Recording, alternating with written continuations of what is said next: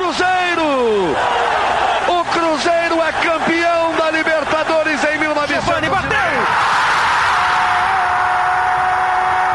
Repita o árbitro pela última vez. O Cruzeiro é campeão brasileiro de 2014. Partiu, bateu! É gol! Cruzeiro querido, tão combatido, jamais vencido.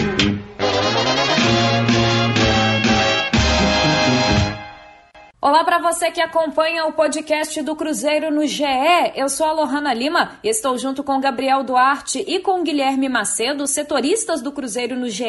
Globo, e estamos dando início a uma série de podcasts especiais para o centenário do clube. Vamos passar por vários capítulos importantes na história do Cruzeiro ao longo desses 100 anos que serão completados no próximo dia 2 de janeiro. E para começar, o nosso convidado é o presidente do Cruzeiro, Sérgio Santos Rodrigues ressaltando para você, torcedor, que essa entrevista está sendo gravada com o Sérgio no dia 18 de dezembro, de acordo com a disponibilidade dele de nos atender para esse material especial de fim de ano. O Sérgio, que iniciou o trabalho dele na administração do clube em junho deste ano e que tem a missão de conduzir o Cruzeiro pelo próximo triênio até o fim de 2023. Vamos falar aqui do atual momento do Cruzeiro, dos planos para o ano do centenário e as ações já tomadas pela gestão. Então, Sérgio, seja muito bem-vindo ao podcast do Cruzeiro. Você que tem a missão de ser o presidente do clube no ano do centenário. Então, eu já te dou as boas-vindas, querendo saber de você o tamanho dessa responsabilidade de conduzir o Cruzeiro em um ano tão importante, além, claro, de todas as outras responsabilidades à frente do clube. Seja muito bem-vindo mais uma vez.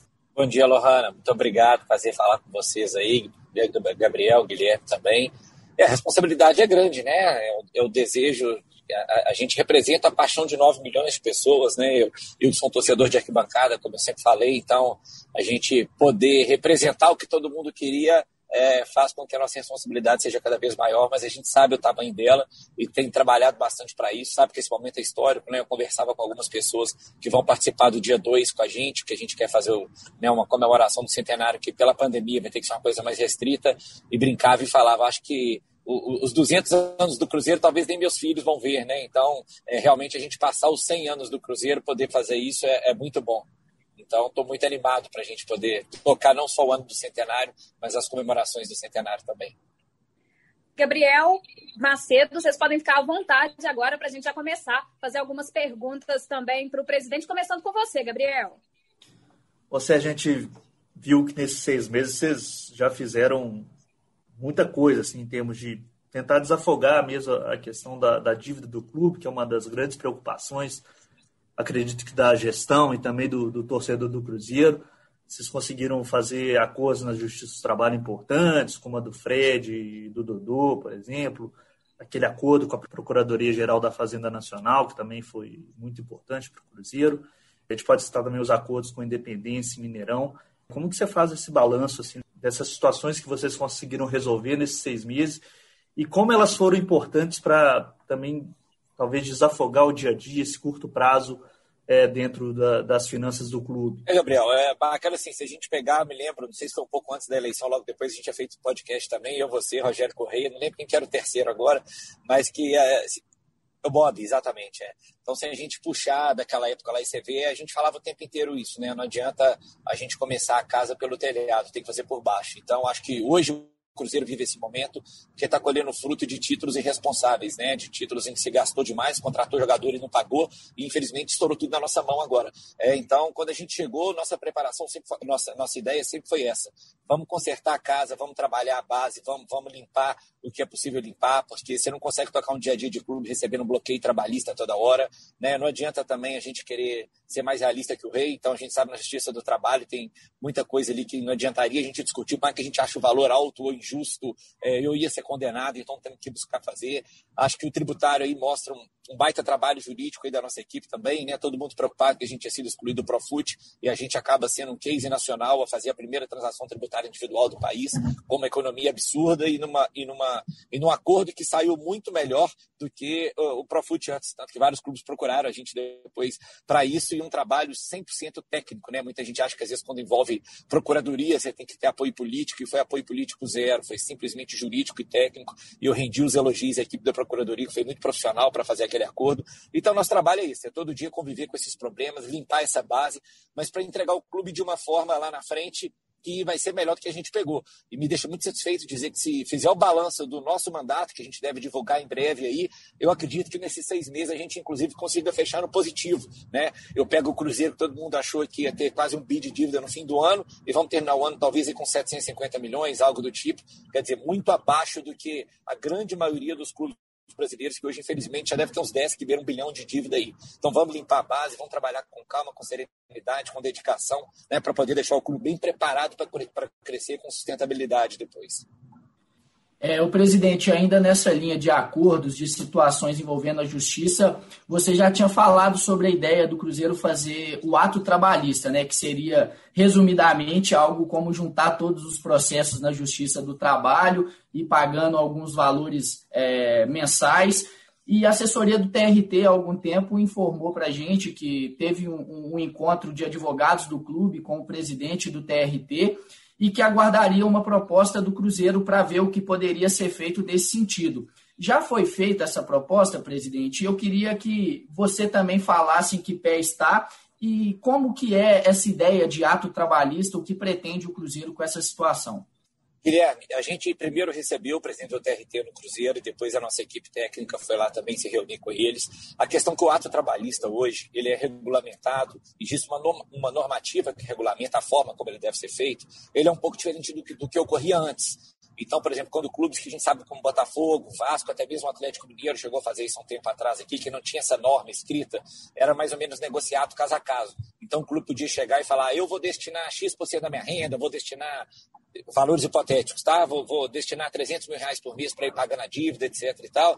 Você conseguia fazer isso, hoje não mais. Então, hoje existem algumas amarras que a gente está tentando superá-las para ver se a gente consegue tratar individualmente o caso do Cruzeiro. E até porque o ato trabalhista hoje, pela normativa, só entram as execuções trabalhistas. Então, por exemplo, se hoje eu fizer um ato trabalhista, ele vai valer só para as execuções, mas as ações de conhecimento que são recentes não vão poder entrar nesse ato depois. Então, isso é uma outra coisa que a gente está conversando também. Né? A gente já sabia que não seria tão rápido, mas é uma coisa que a gente quer fazer e está em, tá em negociação com o tribunal para ver se avança nesse modelo aí que já foi feito para outros clubes antes de ter essa normativa, né? para ver se a gente consegue dar essa tratativa individual para o caso do Cruzeiro, tal qual a gente conseguiu na Procuradoria da Fazenda. Então, está caminhando isso aí, é uma coisa que a gente quer fazer assim. Ô Sérgio, voltando um pouquinho ali no tempo, na sua eleição como presidente do Cruzeiro, eu queria te perguntar especificamente sobre o conselho gestor. Porque é o seguinte, você nas suas entrevistas, você sempre faz questão de ressaltar que é um cara que preza muito pelo diálogo, que conversa com todo mundo, que acha que é, as pessoas que estão dispostas a ajudar são bem-vindas. E teve a situação, primeiramente, de o Conselho Gestor, naquele momento, não concordar com duas eleições no mesmo ano, e houve a situação dos seis pontos, que é algo que a gente não pode deixar de falar. Ficou algum tipo de aresta, algum tipo de situação talvez em algum momento que tenha gerado um desconforto entre você e o conselho gestor, havia uma expectativa muito grande por serem empresários, né, muito bem sucedidos que poderiam ajudar o Cruzeiro. Esse relacionamento ficou distante em algum momento, lembrando que vocês fizeram todo o processo de transição juntos. É, não ficou não, viu? É, o conselho gestor, assim, são sete membros e ali cada um funciona de trabalha de um jeito. Então, eu não, eu não posso falar do órgão em geral. É claro que eu acho que eles cometeram alguns erros, sim. Como eu sei que eles acham que eu cometi, vai ser normal, todo ser humano vai errar. Mas eu prezo, sim, porque acho que numa situação difícil eles, eles assumiram ali. E tanto que na nossa chapa de conselho agora que a gente vai registrar hoje à tarde ainda, é, o, o, o, o Carlinhos Tanelo, Carlos Rocha, o Saulo Frois, o Alexandre Faria, o Jarbas, ou seja, já são quatro membros do Conselho Gestor que nós estamos né, mantendo em conjunto como conselheiros do Cruzeiro, porque são pessoas do bem que querem, que querem ajudar. Né? Então, assim, esses quatro, especialmente, eu tenho uma relação é, mais próxima, não tenho tão próxima hoje com o Dalai, com, com, com, com o Gatti com, e com o Anísio. Eu tenho, Anísio eu tenho, mas menos um pouco que esses. Enfim, então, de uma forma geral, não, não acho que houve aresta, não. Assim como na gestão do presidente Ilvan, que eu já elogiei, já critiquei, eu acho que a gente tem que ser honesto. Né? Então, critiquei algumas coisas na parte dele dele sim, assim como critiquei do Juvan, acho que eles vão criticar minhas, isso é normal, né? E a questão dos seis pontos é isso aí que, que você falou. Eu mesmo levantei a época, acho só que a gente poderia ter tentado se mobilizar antes para poder resolver isso, né? Eu mesmo, a nossa eleição foi no dia 21 de maio, numa quinta, salvo engano, a questão da FIFA aconteceu no dia 18 ou 19, segunda ou terça. E eu fui comunicado, por exemplo, desse vencimento um dia antes. Então, acho assim, se com um mês antes a gente tivesse reunido para tentar resolver essa questão, a gente podia tentar ajudar. É, mas até porque acho que dez dias antes, salvo engano, tem uma entrevista até do, do Dalai para o filho dele, para o Fernando, que é jornalista, dizendo que eles iam pagar tudo, que eles iam pagar todas as dívidas até o fim do ano. Então, aquilo ali deixou a gente muito confortável de que as coisas seriam resolvidas. E aí, de repente, depois, esse caso dos seis pontos vira, enfim, acho que já não era possível mais ninguém ajudar, infelizmente. Mas, é, sendo de forma objetiva aí, não, da minha parte, pelo menos não tem aresta, e acho que esse ato de quatro desses membros do Conselho Gestor estar na nossa chapa do Conselho agora demonstram isso.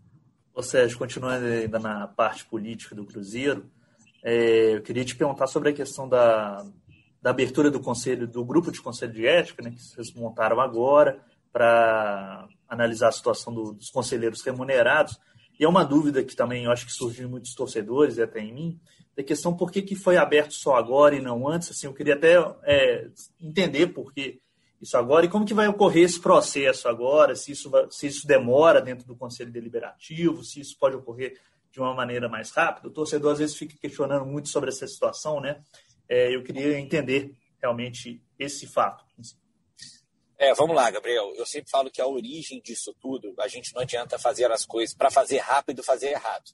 Né? Então deu no que deu, deu aquele processo, um processo é, super confuso, são seis ou sete ações, na verdade, com liminares para voltar, e aí o estatuto muito confuso também, por isso que a gente fala muito da reforma dele, da necessidade para que seja regulado melhor esses procedimentos internos. Então a gente vinha conversando muito, eu vinha falando com o Paulo, com o Najib, da necessidade disso ter um, um prosseguimento, até para a gente dar uma satisfação realmente para o que todos queiram, e acho que nesses 29, já falei também, existem casos e casos ali que são bem distintos, então tem que dar o devido processo legal, né, a questão de poder produzir prova. É, então, o que, que aconteceu? O primeiro fato que faltava era fazer essa nomeação desse conselho de ética. E aí a gente tinha que esperar o aceite, de, não, não é uma função minha, mas eu tentei o máximo possível batalhar para que isso acontecesse. Né? Então, tinha que esperar 10 pessoas aceitarem isso, né? tinha que entender qual era a forma de cumprir ou não eliminar. Então, por exemplo, eu falei que na hora que esses 29 fossem reintegrados ao conselho, quem quiser soltar uma notícia de Cruzeiro reintegra os 29, solta só essa manchete, ia ser briga. Né? Só que tem que se entender que tem que reintegrá-los para poder encerrar o processo. Né? o processo a liminar é para que eles voltem provisoriamente ao concílio. O pedido deles é voltar. Então, se você reintegra eles, o processo acaba. O processo acabando, eu tiro essa marra e remeto para esse comitê, essa comissão de ética que foi formada agora, para poder processar esse julgamento. Então, demorou, que é aquilo que eu falo, todo mundo quer é, aquilo que lhe é prioritário rápido. Então, tem gente que quer pagar a FIFA rápido, tem gente que quer muito ponto rápido, tem gente que quer punição rápido, tem gente que quer a revisão do organograma rápido. Então, não dá para a gente fazer isso tudo em cinco meses. Né? E até porque a comissão de ética são dez pessoas. Havia algumas pessoas sido convidadas que, que se, se recusaram a assumir, porque não queriam julgar essas pessoas.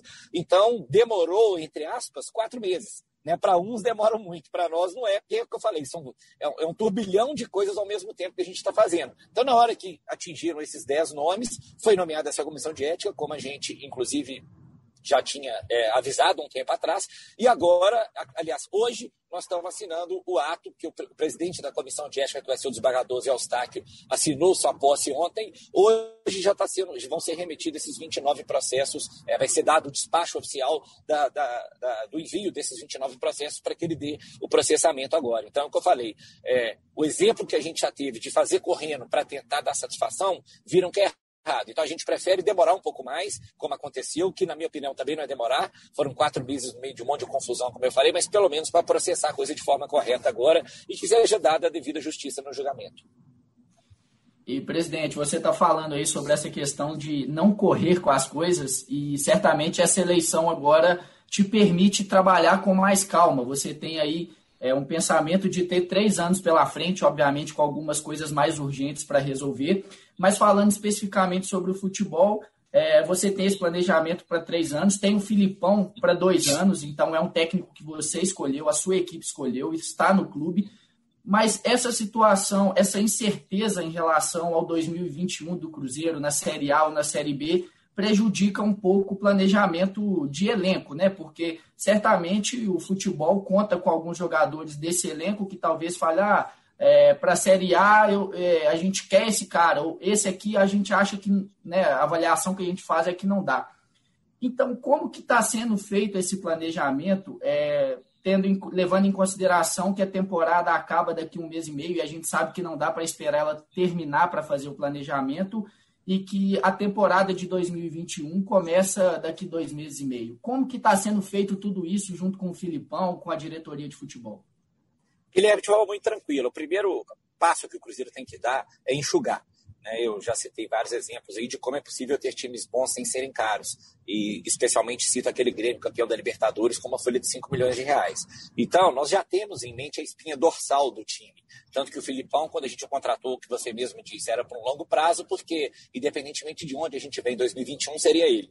Então, no planejamento, na cabeça dele, na nossa, a gente já tem uma espinha dorsal e já tem uns cinco reforços, por exemplo, que a gente acha que devemos buscar. O que, que vai variar? Se, ficar, se for para a Série A, que a gente tem um orçamento muito maior, esses cinco reforços podem ser de um quilate um pouco maior, né? A gente vai ter mais orçamento para trazer. Se não for com orçamento reduzido, serão as mesmas posições, só que de uma forma menor. E de qualquer forma, a, a folha, de uma forma geral, o gasto anual com futebol, a nossa ideia é que ele seja reduzido de qualquer forma, independentemente de estar na Série A ou B. E a grande competência que a gente vai ter que ter, eu acho, é essa: é saber montar um time bom com orçamento baixo. Né? Então a gente está com tudo em mente aí já e já temos essa noção sim. Se for para A, gente tem noção de as posições são as mesmas, claro, a gente tem noção dos nomes que nós vamos com orçamento maior. Se infelizmente ficar na B, a gente já tem noção de quem que a gente vai atrás com orçamento menor.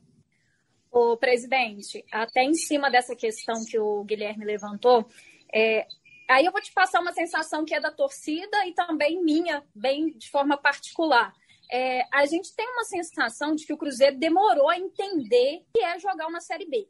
E, e na minha concepção, o choque de realidade ele chega junto com o Felipe. A gente fazia até uma analogia aqui em off, antes de você entrar, que era aquela situação. Enquanto o Cruzeiro estava olhando muito para cima, é como se uma pessoa estivesse afogando. Quanto mais você tenta subir, você vai debatendo e mais você vai afundando. É, e no nosso entendimento, esse choque de Série B veio com a chegada do Filipão.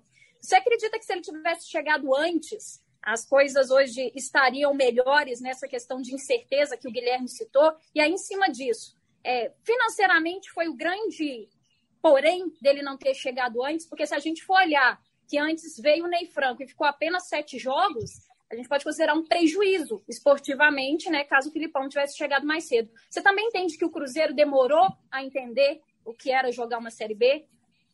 Não, é, na verdade eu não entendo, porque se a gente pega o Lohana desde o começo, é uma coisa que quando a gente chegou no meio da pandemia, já com muita limitação financeira, é um, um ponto que a gente falava do elenco do Cruzeiro, um elenco muito jovem. Então a gente vê quanto muita gente acha que, ah, não, os jovens vão resolver a joia da base. Não adianta a gente chegar e jogar nas costas desses meninos a responsabilidade no, no pior momento da história do clube. Você já começar psicologicamente um torneio com menos seis pontos, na Série B, sem dinheiro para contratar. Tanto que, é pela primeira vez, o Cruzeiro nem classifica no Mineiro e o Cruzeiro cai nas na, na, na Copa do Brasil, numa fase que também há muito tempo não caía antes. Né? Então, o que, que a gente identificou? Precisamos reforçar o elenco. Podia estar o Guardiola aqui que não ia conseguir resolver com aquele elenco. Só que aí vem a limitação financeira e depois, porque vinha o dinheiro. Pô, posso contratar, é, conseguir um captar um dinheiro para o patrocínio, mas se eu não pagar aquela dívida, eu vou tomar a proibição de contratar. Então eu pago a dívida e fico sem dinheiro para contratar. Né? Então, sim, foi uma sucessão de coisas assim que aconteceram. Então, quando o Anderson vem, por exemplo, todo mundo, eu, eu, eu, não lembro de ver reportagens negativas ou comentários negativos sobre o Anderson, até porque a gente começa ganhando três jogos. Então, todo mundo criou uma expectativa de que aquilo ali daria muito certo. E aí acaba que o Cruzeiro tem derrotas que a gente não esperava realmente que tivesse, e aí o que você fala que é diferente, porque você chega numa Série B, é, é uma hora que os mais jovens podem sentir um pouco, é uma hora que os outros times jogam a vida contra o Cruzeiro. Eu já relatei isso em entrevistas, não foi uma nem duas vezes que às vezes eu fui abordado por jogadores adversários adversários no campo, falando, ô presidente, você viu, me leva para o Cruzeiro. Né? Então, infelizmente, é uma verdade também. É, eles chegam para jogar tudo contra o Cruzeiro. E quando o Anderson cai, o Lohano, eu já falei isso. Não é que o Filipão não veio por questão financeira. Foi uma opção técnica quando a gente conversou internamente. E é muito comum dirigentes de clube que são amigos se falarem, e eu tenho diversos que já passaram por essa situação. Eu converso muito com o Marcelo Paz do Fortaleza, com o Thiago Escuro no Red Bull, com o Belitani do Bahia, que são times que passaram por situações assim.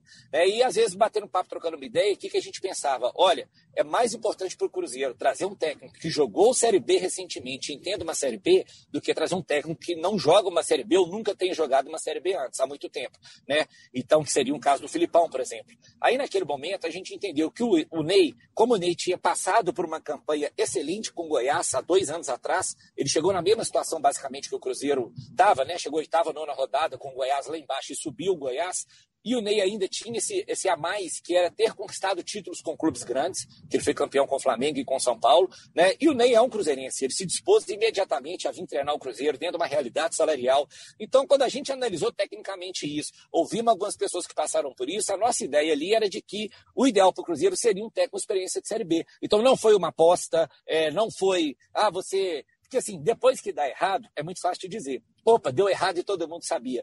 Né? Mas eu cito muito exemplo do Marcelo Oliveira. Quando ele chegou em 2013, 86% da torcida não queria ele. E deu certo. Né? Então aí todo mundo fica calado depois. Então foi uma, uma, uma análise técnica que a gente fez, o departamento fez, que a gente conversou com algumas pessoas que passaram por essa situação difícil e achamos que naquele momento seria o ideal o Ney. Infelizmente não deu certo. Né? E falamos, opa, então vamos voltar para aquela outra ideia bem diferente, que é trazer um técnico de estrela grande, né, aí que tem uma representação mundial, igual o Filipão, para dar um choque no time. E ele realmente conseguiu dar, mas claro que ele vem acompanhado também. Particularmente, a gente vê que a vinda do Sobs, o Potker até jogando menos, mas também atuando muito bem, o Sobs fazendo uma diferença. Então, é claro que à medida de que é, é, o, o Filipão vem, também a gente conseguiu melhorar o elenco, os outros, os outros reforços que tinham vindo antes começam a desenvolver melhor o seu futebol também. Né? Então, assim, acho que é uma série de fatores, mas não, não creio, sinceramente, que seja o Cruzeiro demorou. A soma desses fatores é muito complicada. Então, quando as pessoas questionam o futebol do Cruzeiro, eu falo, gente, fazer futebol sem dinheiro é muito difícil.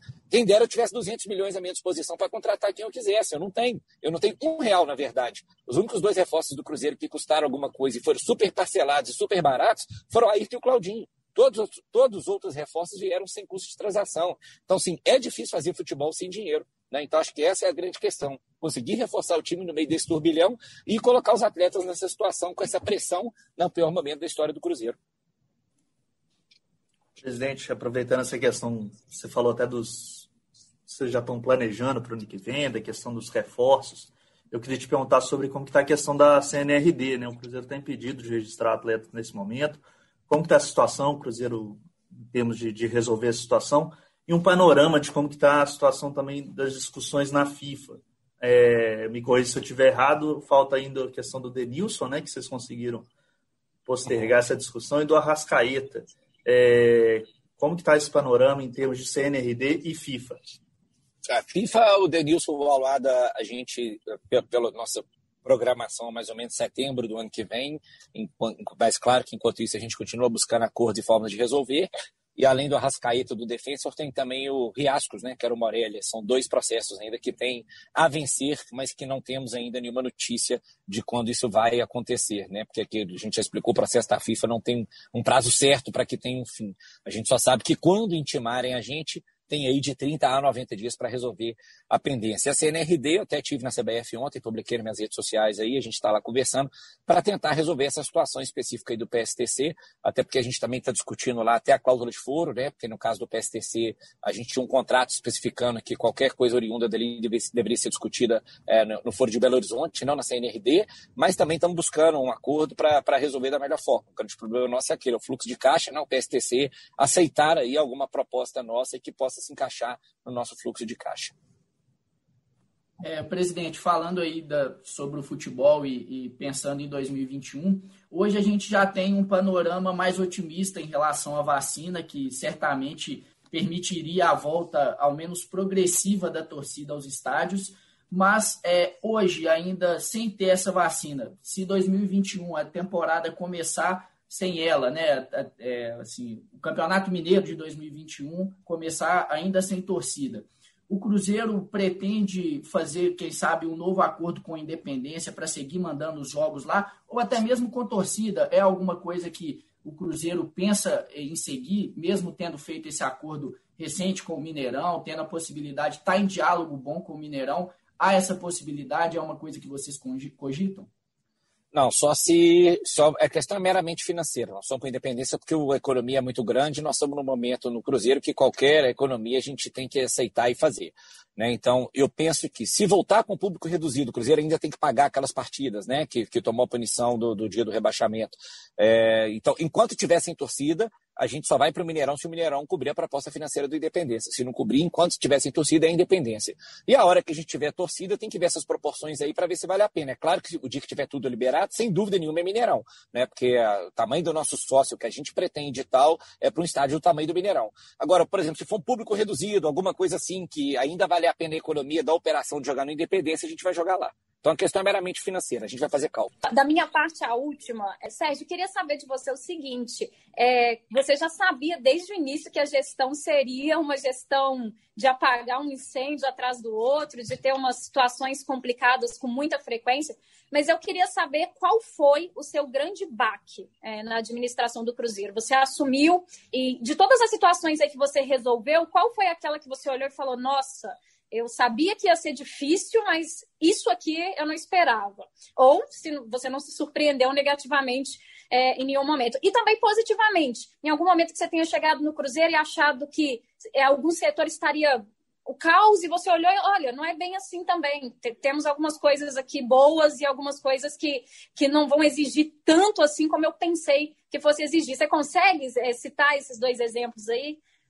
Consigo, grande baque, assim, não sei se teve um grande, é o que você falou, a gente já sabia da maioria. Me surpreendeu muito, porque a gente ia imaginar, dívida da FIFA você sabia o tamanho, é, CNRD você sabia o tamanho. Eu não sabia como, como que talvez as menores dívidas somadas causariam um grande problema. Igual quando eu falei, cheguei lá, você tinha uma dívida grande de TV a cabo, dívida grande de internet, dívida grande de luz, de água, de sócio-torcedor. Quando a gente começou a bolar um programa do sócio e via as reclamações chegando à ouvidoria, que nós fomos constatar de que 70% dos cartões não tinham sido entregues. Aí eu estava devendo correio e a empresa que fabrica cartão. Então eu falei, pô, como é que eu lanço um sócio se eu não pagar isso?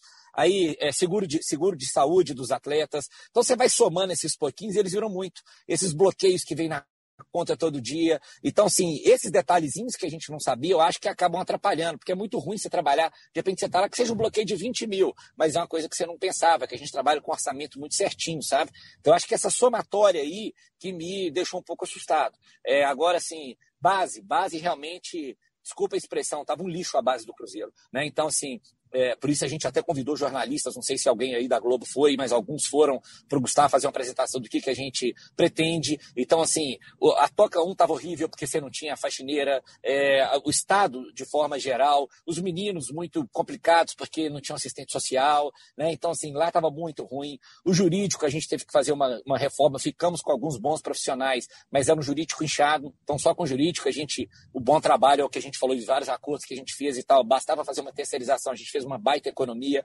né? Um departamento que era bom, o médico, tanto que a gente manteve basicamente todo mundo, era um departamento que funcionava bem, e aí trouxemos mais gente para agregar e, e, colocar dinheiro com parcerias para poder desenvolver o departamento, né? Então, assim, é, o, o, problema é que eu entendo também, porque acabou meio de pandemia, cheio de contrato suspenso, aquela confusão. O conselho de gestor só ficou seis meses, então acabou que eles não tinham aquele negócio: posso contratar, não posso contratar. Então era mais essa reorganização que, que, de fato, traz isso aí que você falou. A gente sabia que ia ser difícil. Só que na hora que você entra e fala, pô, é muito problema do passado, tem que planejar futuro e tem que viver o presente. Então é viver os três ao mesmo tempo. Mas, assim, é, em nenhum momento né, a gente não saberia que não ia ser fácil, topamos o desafio, é, não fico sem dormir por isso, só ganho cabelo branco, mas como a gente já sabia que não ia ser, ser fácil, a gente toca com muita serenidade, tranquilidade, sabendo que o futebol depende de resultado. Então, às vezes o pessoal, pô, você não fica triste, não, vocês estão fazendo de tudo aí, perde um jogo, todo mundo sai te xingando. Eu falei, é normal, não ligo para isso, porque eu não estou aqui para ser popular, estou aqui para fazer a coisa certa,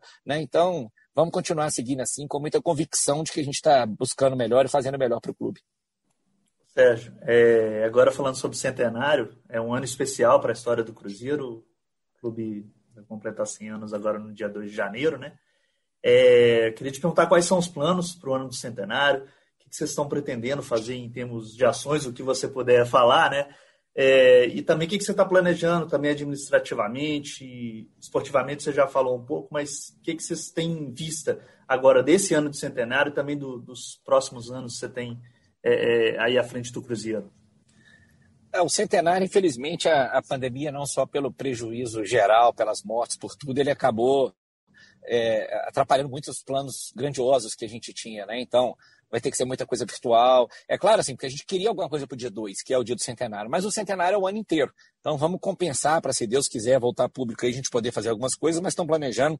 Dia 2 nós vamos soltar em breve aí já já que são as ações que a gente vai fazer. Existe o pensamento de fazer sempre alguma coisa diferente. Aí a torcida pode ter certeza que nós não vamos deixar esse ano muito especial é, passar, não é nem passar em branco, mas passar desapercebido. A gente vai realmente colocar em voga esse centenário do Cruzeiro durante todo o ano de 2021.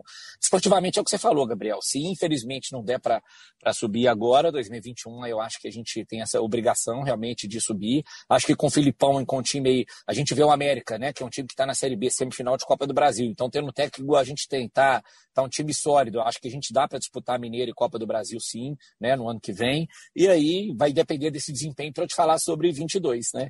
E administrativamente é isso que eu falei, é, é, é a gente botar o pé no chão, continuar com cortando despesa, vamos ter que cortar mais, né? Buscar formas alternativas de receita. Eu acho que no meio da pandemia a gente, modéstia à parte, deu um exemplo aí de como conseguir buscar patrocínio, de ganhar dinheiro no digital, né? Então é tentar desenvolver isso cada vez mais e talvez buscando mais parcerias, né? Se hoje a gente não faz mais é porque falta braço dentro do Cruzeiro. Se falta braço é porque eu não tenho orçamento para contratar. Então acho que a gente buscar essa equação aí para continuar crescendo e desenvolvendo, mas dentro da realidade sem comprometer as finanças do clube. Presidente, também a minha última, é, pelo menos da minha parte, é a última. Pensando não só no centenário, mas também no restante, é, da, em toda a sua gestão, tem alguma coisa que você olha e toma como exemplo nesses seis meses, nesses seis meses que você vai buscar fazer diferente nesse triênio? Guilherme sempre pergunta, isso é difícil, né? Porque quando você fala assim, que teve erros, teve vários, mas que às vezes o erro pode ter direcionado a uma pessoa, uma coisa, aí a pessoa pessoa fala, pô, o Sérgio falou que errou aqui. Né? Mas às vezes eu, internamente a gente identifica sim que houve, às vezes uma pessoa que foi para um lugar que não deveria estar ali, e a gente remanejou, a pessoa, a pessoa já saiu, enfim, e aquilo ali causou um rumo diferente para o que a gente pensava. Né? Eu acho assim, tem sim ajustes a serem feitos, é, e acho que nós vamos fazê-lo, vamos buscar fazê-los, forma, forma de, de agir, de lidar. Né? Então, assim, vamos, vamos construir, às vezes, as próprias provocações, às vezes, que a gente vai no começo e faz ao Atlético Mineiro, isso aí acabou, passou, tive com o Sérgio Coelho, cara, fenomenal, já estamos traçando várias ações juntos aí, coisa que eu acho que a gente tem que dar o exemplo, né, para buscar a paz dentro de campo, melhorar o futebol, né, eu almocei com ele esses dias e temos nos falado quase todo dia para desenvolver as coisas, enfim, então, acho que esses, todo mundo pode ter certeza que eu tenho consciência, sim, dos erros, dos ajustes que precisam serem feitos, e não são poucos, como todo mundo erra, mas vamos, vamos tentar fazer isso aí é, acontecer, melhorar, né, para que eles não, não ocorram mais, embora seja difícil. Né? Humano nós vamos errar sempre, mas a gente quer ajustar para errar o mínimo possível e aí botar o, o calibre aí certinho para poder fazer um 2021 bacana.